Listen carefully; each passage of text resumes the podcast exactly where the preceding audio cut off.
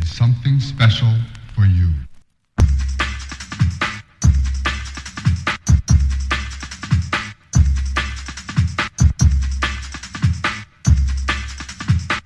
Baby.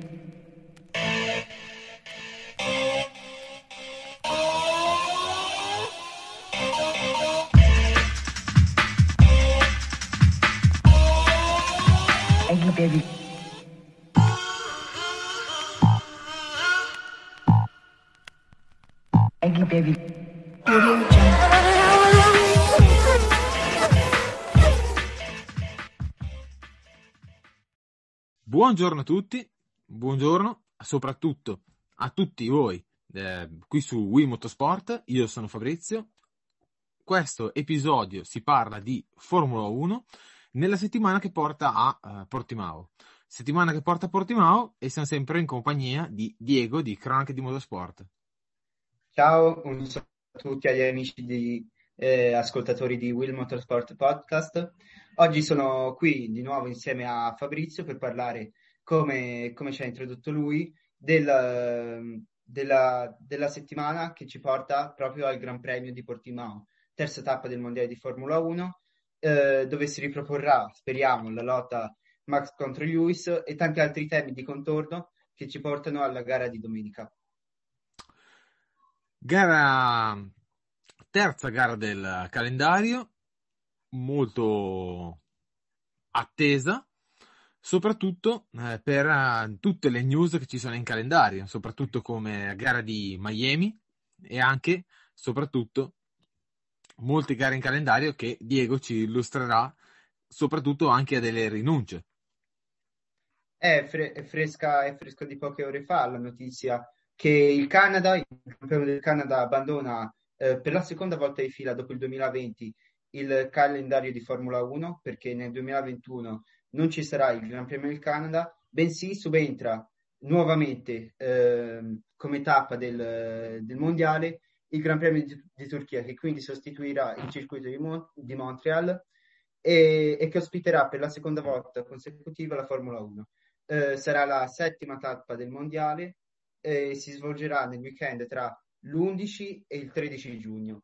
Una, ta- una tappa sicuramente eh, che l'anno scorso ha regalato tantissime emozioni, eh, un circuito che, sta, che, che, mh, che, la Formula 1 accoglie a braccia aperte di nuovo nel calendario e una valida sostituta a, al circuito Gilles Villeneuve di Montreal, che sicuramente dispiace a tutti, in primis me, perché è un circuito a mio parere molto bello e che merita la Formula 1 e, e che al circus in generale fa male, fa male rinunciare a un circuito storico come quello, ma dall'altro, ca- d'altro canto eh, un gran premio, un circuito come quello di Istanbul fa sempre bene, sia per lo spettacolo che, che, che per i fans in generale, anche, anche in Turchia, che, che rivedono la Formula 1 nuovamente nella loro terra. Assolutamente. Purtroppo ci sono state delle rinunce, a mio avviso, ma è una mia opinione, quindi è un mio pensiero. Non era il circuito da sacrificare, potevano sacrificare benissimo Abu Dhabi, che è un circuito e dove su questo non, siamo tutti d'accordo. Cioè, dove non ci si diverte, sei... dove in Formula 1 il denaro comanda, quindi dove pagano anche se non si fa un sorpasso, ma i soldi eh, la fanno da padrone. E quindi il Gran Premio del Canada non è in calendario per due anni consecutivi. Peccato perché comunque è un circuito abbastanza selettivo, eh, con la curva dei campioni, eh, dove il muro ha visto terminare molte gare di piloti famosi tipo ehm, Michael Schumacher, Damon Hill e Jacques Villeneuve e tantissimi altri. Ma è un circuito che l'ultima edizione è stata la famosa polemica del quasi contatto tra Vettel e Hamilton. Esattamente, e soltanto per quella gara lì dove ci sono state tante emozioni, tanti colpi scena e anche tante lamentele sia durante che nel post gara, è un circuito che quindi regala, regala spettacolo senza dubbio e che man, insomma mancherà secondo me eh, al mondo della Formula 1, però il Gran Premio di Turchia, come si è visto l'anno scorso, può regalare, può regalare allo stesso tempo gare molto avvincenti. Il Gran Premio di Turchia dell'anno scorso, secondo me, è stata una delle gare migliori, migliori degli ultimi anni, credo che molti possano essere d'accordo con me, e, con col dominio, Racing Point nella prima parte di gara e poi un Lewis Hamilton che rimonta nella seconda, col podio di, della Ferrari ehm, e tanti colpi di scena durante il Gran Premio, complice anche il fatto della gara a pista bagnata e l'asfalto, l'asfalto che non regalava per nulla grip, hanno contribuito a una gara, a una gara molto eccitante, ecco, e speriamo sia lo stesso, lo stesso, lo stesso avvenga in questa edizione, nel 2021. Alla fine è stato il circuito tutto delle prime volte, perché dopo averci corso il motomondiale per, per anni, alla fine quando Eccleston ha preso i diritti del, del, tracciato per farci girare la Formula 1, erano troppo alti per il motomondiale, quindi è entrata la Formula 1 e è uscito il motomondiale. Poi anche la Formula 1 non andò più a correre in Turchia, anche per un fattore di ricavi anche di pubblico, e il circuito è caduto un po' nel dimenticatoio. Proprio lo scorso anno Turchia, Portimao e Imola sono entrati di prepotenza, soprattutto in Turchia il circuito è stato rifatto, la risfaldatura, ma purtroppo è un circuito non usato, quindi si è corso in un uh, periodo dove um, il clima non era dei migliori. In più, la nuova riasfaldatura non ha mai visto uh, gare presenti, quindi essendo gommato preventivamente, di conseguenza, pista sporca il venerdì, pista sporca e bagnata, quindi l'asfalto nuovo rilascia sempre l'olio. In più mettiamoci che non era neanche nella um, finestra giusta per avere il caldo o avere una, un meteo corretto. Mettiamo questi tre fattori è venuta una gara esagerata. È vero anche che tutte le volte che piove in Formula 1 eh, c'è spettacolo però questa, quella gara lì è venuta veramente esagerata, con colpi di scena veramente ehm, indecifrabile, perché veramente non sapevi neanche eh, se chi avrebbe vinto. Paul di Stroll, che sul bagnato va fortissimo, entrambe dei Racing Point davanti, Hamilton campione del mondo, poteva essere un podio a due rosse, solo una è quella di Vettel, peccato.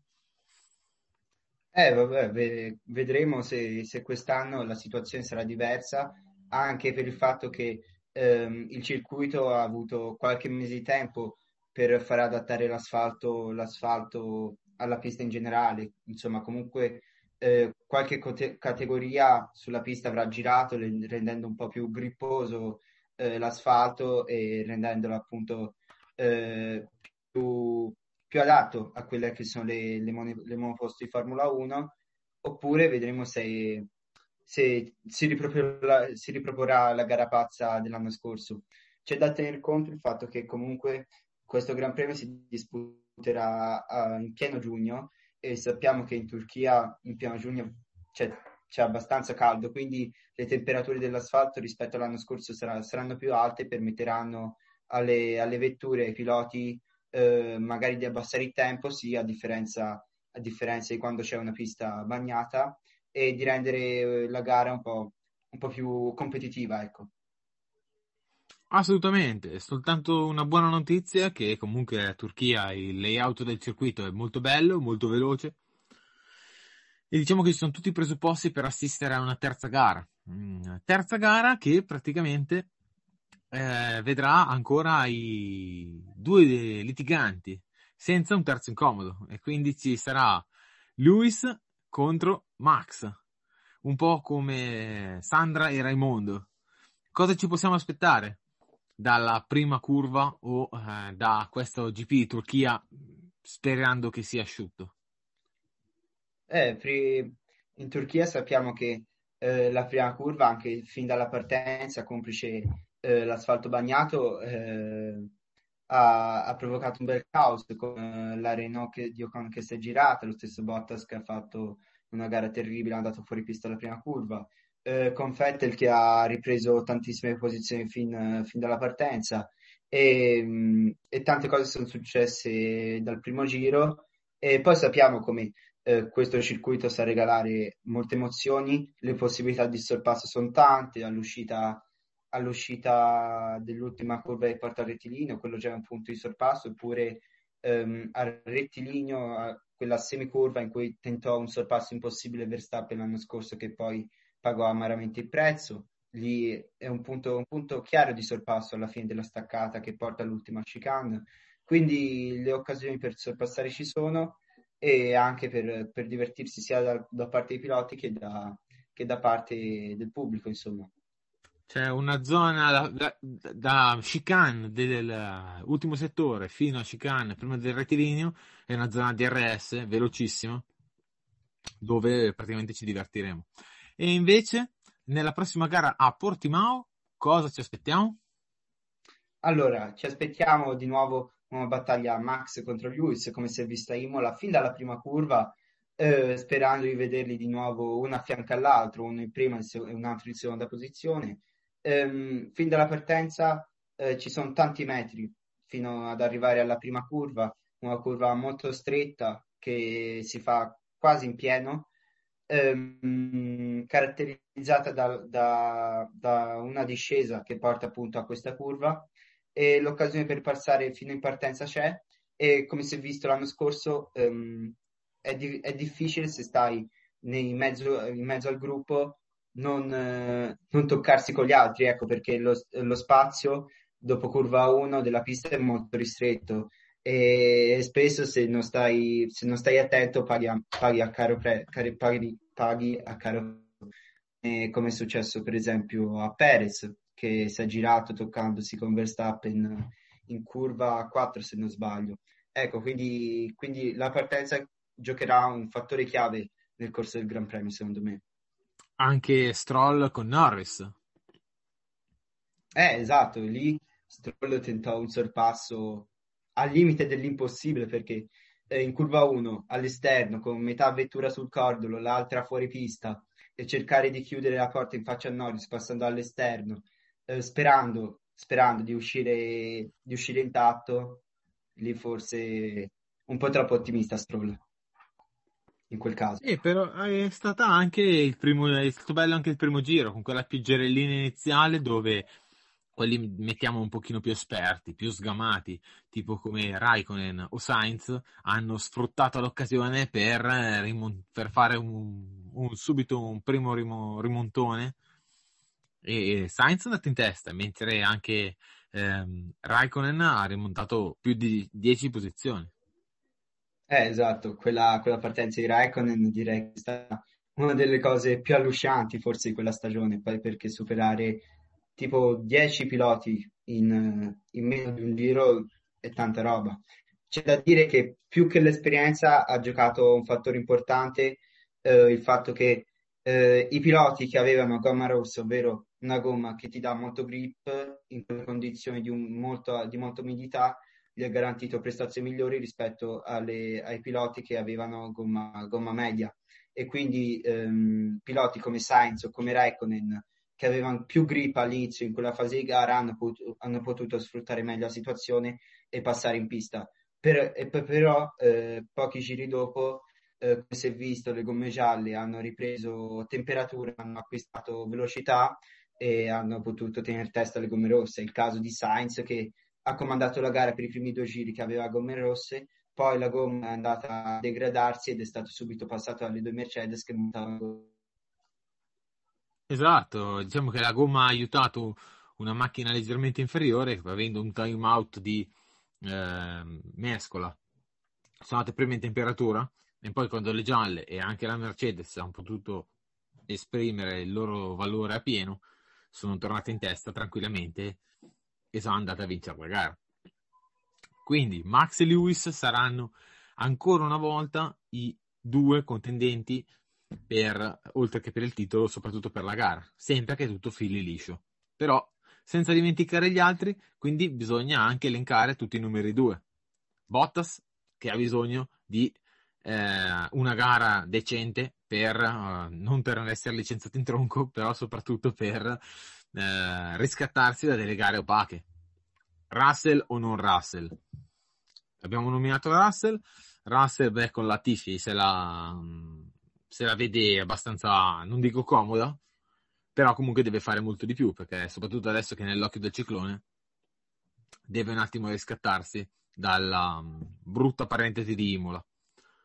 Ricciardo, quindi Ricciardo, Sainz e anche mettiamoci dentro Vettel per un limbo, eh, stanno facendo sempre apprendistato mm, sulla nuova macchina. Diciamo che quello che Sainz, il primo gradino che potrà fare, magari non a, non a Portimao, ma speriamo, che in Q3 eh, riesca a entrare essendo consistente senza Sì, sì. ass- assetti senza compromessi, nel senso che a Imola il compromesso era mettere più carico perché si era prevista una gara bagnata, cosa che è successa in parte.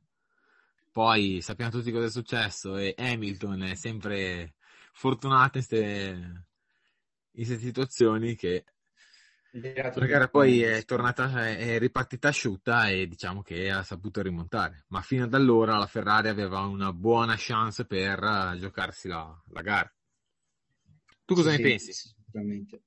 Ah, secondo me Sainz, sotto questo aspetto, mh, a meno di imprevisti, non avrà problemi a passare Italia per la Q3 perché anche l'anno scorso ha dimostrato di avere molta confidenza con questo circuito. Se non sbaglio, si era classificato più o meno nella top 5, quindi un buon risultato eh, dato che guidava eh, l'anno scorso la McLaren.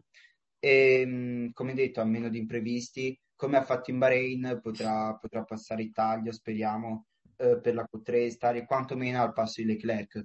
Eh, a lui si chiede questo, insomma, mh, stare più o meno sotto il secondo, mezzo secondo di distacco da Leclerc, perché comunque ha- lui, come, come i vari Ricciardo, Norris, eh, Ricciardo, Vettel, anche Alonso, devono prendere esperienza ancora con la macchina, eh, perché come si è ripetuto infinite volte, questi soli tre giorni di test non hanno certo aiutato l'adattamento dei nuovi piloti con eh, le nuove vetture e quindi, come detto, è soltanto questione di tempo per vedere un Sainz eh, nella sua forma migliore. Per queste gare incrociamo le dita che, che riuscirà a estrarre il meglio da, dal- da ogni situazione, come ha fatto per esempio a Imola, dove è riuscito a portarla in quinta posizione partendo dall'undicesima casella. Quindi, secondo me, sta facendo un buon lavoro e sono quasi certo che si riconfermerà a, Por- a Portimao. Stesso discorso vale per Ricciardo che, che sta un po' subendo ehm, il gioco di Norris in questo periodo perché l'inglese è, è al, è al top della forma, se vogliamo dire così, perché a Imola in qualifica l'ha distrutto in pratica se non consideriamo, se consideriamo ehm, la- il tempo che lo portava in seconda posizione perché gli aveva dato tipo mezzo, mezzo secondo. In gara idem perché Ricciardo mi sembra abbia finito sesto eh, mentre Norris è andato a podio e quindi per l'australiano la situazione si fa tosta perché ha capito che al suo fianco c'è un giovane, sì, però un giovane che va forte. E mh, già da Portimao e Spagna eh, o, anche Monaco, queste tre gare saranno fondamentali un po' per tutte le seconde guide per eh, tirare fuori la vera esperienza, quella che serve per, per stare almeno a passo con il compagno di squadra più esperto sia con la vettura che col team. Quindi eh, manca solo Bottas.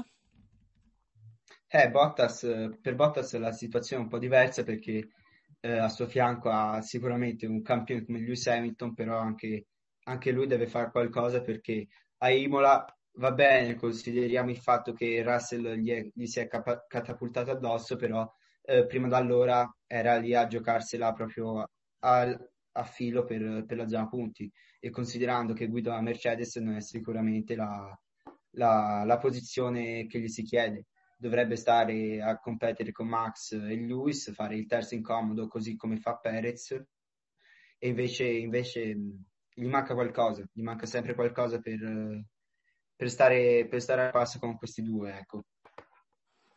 Assolutamente.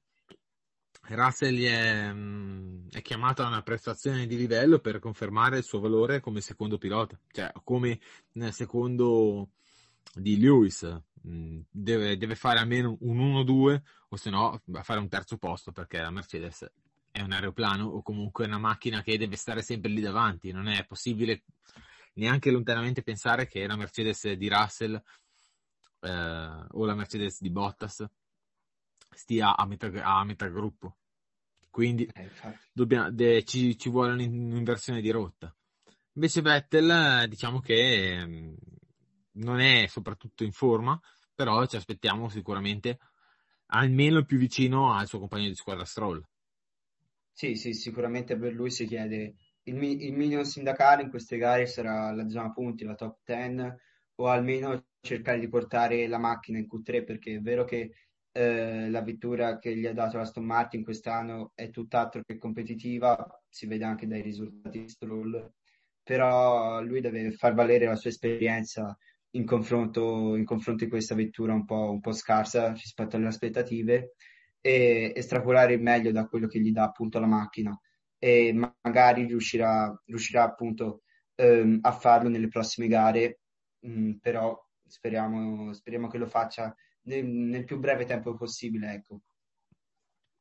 Quindi anche lui deve fare un'inversione di rotta. Parliamo soprattutto anche della sprint race che praticamente eh, entra in maniera definitiva senza eh, essere titubante o vedere eh, ancora ballottaggi se e come, quindi è sicuro che entra e sarà una novità, di sicuro molte novità ehm, hanno un po' ribaltato il, il genere della Formula 1 con troppe innovazioni, di cui non tutte sono state centrate, però la Sprint Race è qualcosa di nuovo. Eh, sicuro. È, è una delle novità più grandi, secondo me, la rivoluzione maggiore nel mondo della Formula 1 che, a, cui, a, cui, abbiamo assistito e a cui stiamo assistendo, perché um, la FIA non aveva mai toccato quello che, è, quello che era il programma della domenica, ovvero la gara, la gara in sé completa. Invece con questo nuovo format si ridimensiona un po' tutto quello che è eh, il weekend di gara, perché non solo cambia la gara, ma cambia anche l'aspetto de- delle qualifiche e del venerdì di gara, eh, venerdì di prova. Infatti il venerdì avremo eh, le consuete FP1 di 60 minuti, eh, ma non solo, perché nel pomeriggio ci sarà la qualifica, ovvero una qualifica stile sabato con la Q1, la Q2 e la Q3, che non deciderà la griglia che, che ci sarà la domenica in partenza, bensì quella di sabato, quella di sabato per la sprint qualifying, che ovvero è una gara di 100 km, eh, la cui griglia appunto è determinata da, dalla qualifica del venerdì, 100 km di gara che daranno 3 punti al vincitore, 2 al secondo e 1 al terzo, e, e la classificazione di questa gara sprint deciderà la griglia di partenza del Gran Premio effettivo di domenica, che sarà eh, un classico Gran Premio, un classico Gran Premio come quelli attuali. Assolutamente, quindi tanti cambiamenti. Ricordiamo comunque che era già stato fatto un esperimento nelle qualifiche, mi sembra del 2014, con le qualifiche a tempo.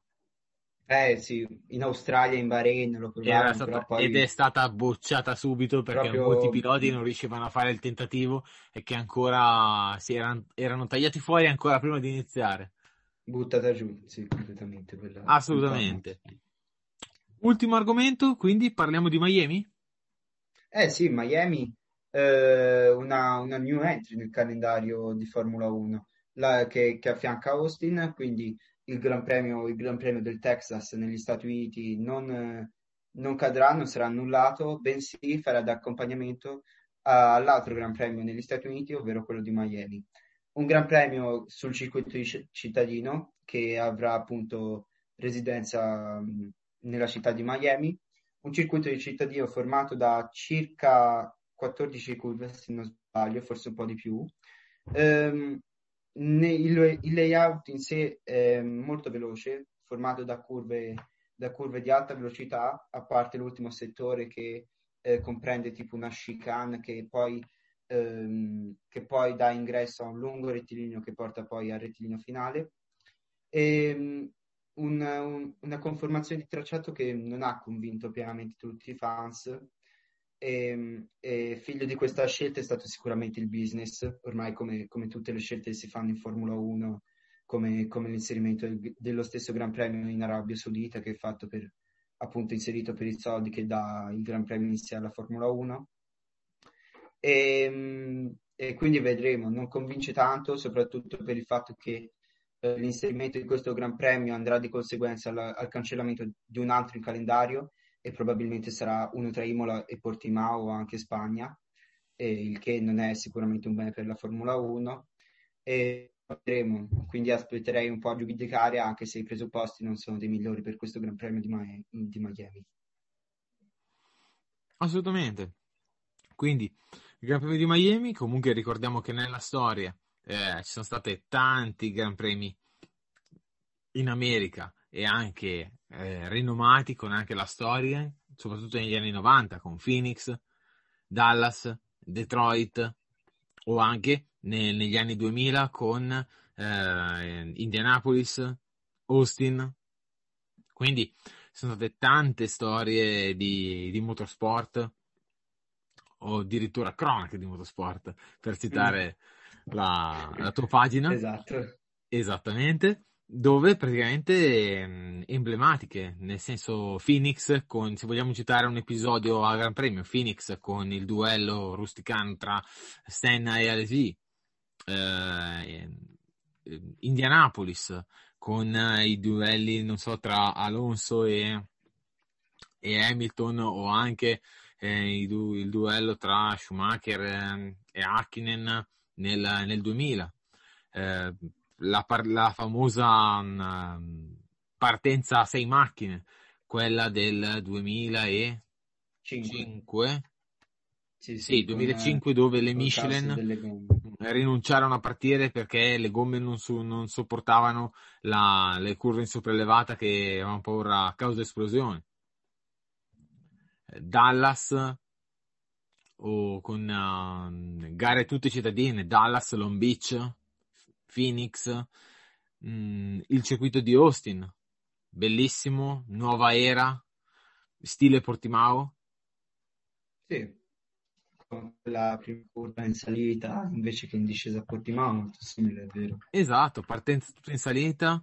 Quindi anche l'America ne ha, ne ha avute di occasioni di, per fare dei GP. Sì, sì, Miami sarà, sarà una tappa che aggiungerà, insomma, che si aggiungerà alla, storia della Formula 1 in America, una storia eh, molto lunga e che si prospetta, si prospetta altrettanto lunga in futuro perché Miami avrà un contratto di ben 10 anni, fino al 2030 sarà il calendario di Formula 1 a meno di imprevisti, quindi eh, la Formula 1 ci punta tanto su questo, su questo Gran Premio, fatto secondo me molto per per il fatto di voler allargare la propria fan base della Formula 1 in, in America con ben due gare. Eh, quindi lo scopo secondo me di questo Gran Premio era proprio questo, di, di portare tanti soldi e tanto pubblico in più in America e quindi una tappa non proprio non pro, che non serve a tantissimo, insomma non aveva molto bisogno la Formula 1 di aggiungere una nuova tappa eh, rispetto a queste 23 che, che già ci sono nel calendario però, però sono interessanti insomma vedere, vedere anche la reazione dei piloti su questa pista nuova che insomma nessuno conosce e che ancora, ancora nessuno ci ha mai girato.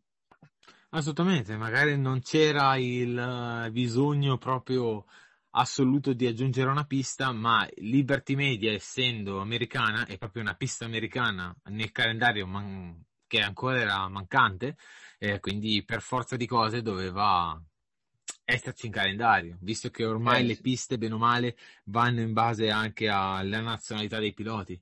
Perché, tipo, facendo un, episodio, facendo un esempio della, della, della MotoGP, quando si parlava di Zarco e del, del, suo eh, reinserimento in qualche team, uno a spingere molto è stato proprio il, ehm, il circuito, il direttore del circuito delle Man, che eh, eh sì per avere dei sostegni è stato uno dei tanti promotori del dire guarda che se vuoi, la mia, la mia, se vuoi i miei soldi del mio circuito devi, devi mettere un pilota francese.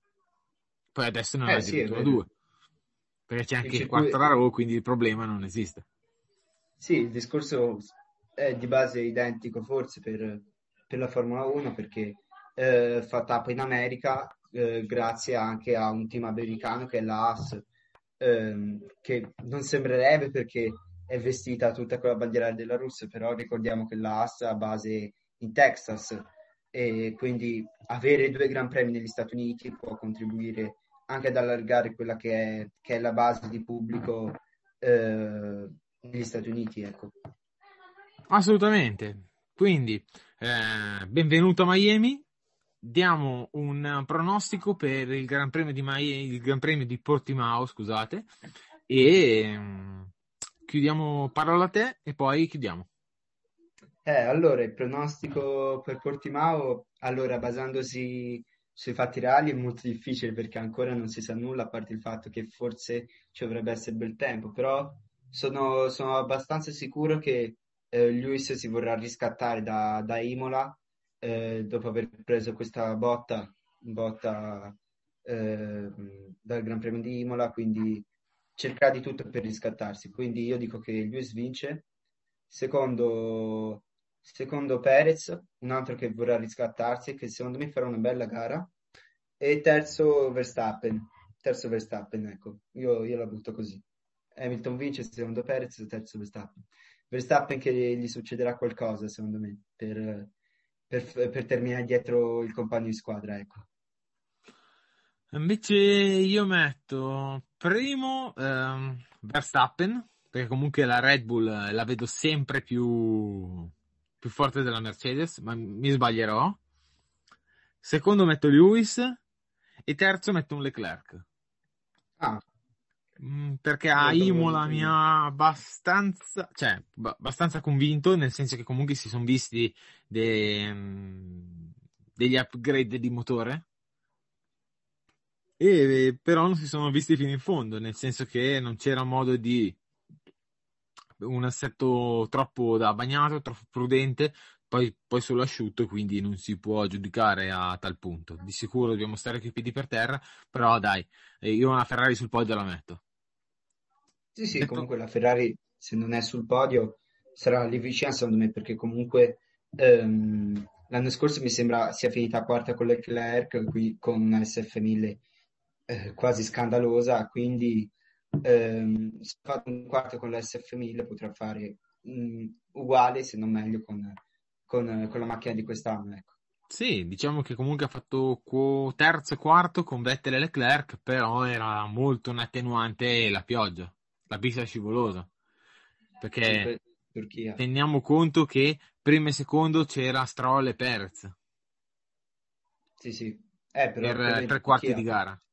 Portimao vedremo perché l'anno scorso Leclerc quarto a Portimao ehm, ha dimostrato di trovarsi bene con- su, su quella pista nonostante lui dicesse che eh, non, non era tra le sue piste preferite però nonostante ciò un quarto posto con la SF1000 a Portimao che comunque è una pista di motore è tanta roba lasciatemi dire quindi Diciamo che, diciamo che i numeri da qualifica Leclerc ha sempre il colpo in canna. sì sì L'anno scorso non poteva difendersi in gara.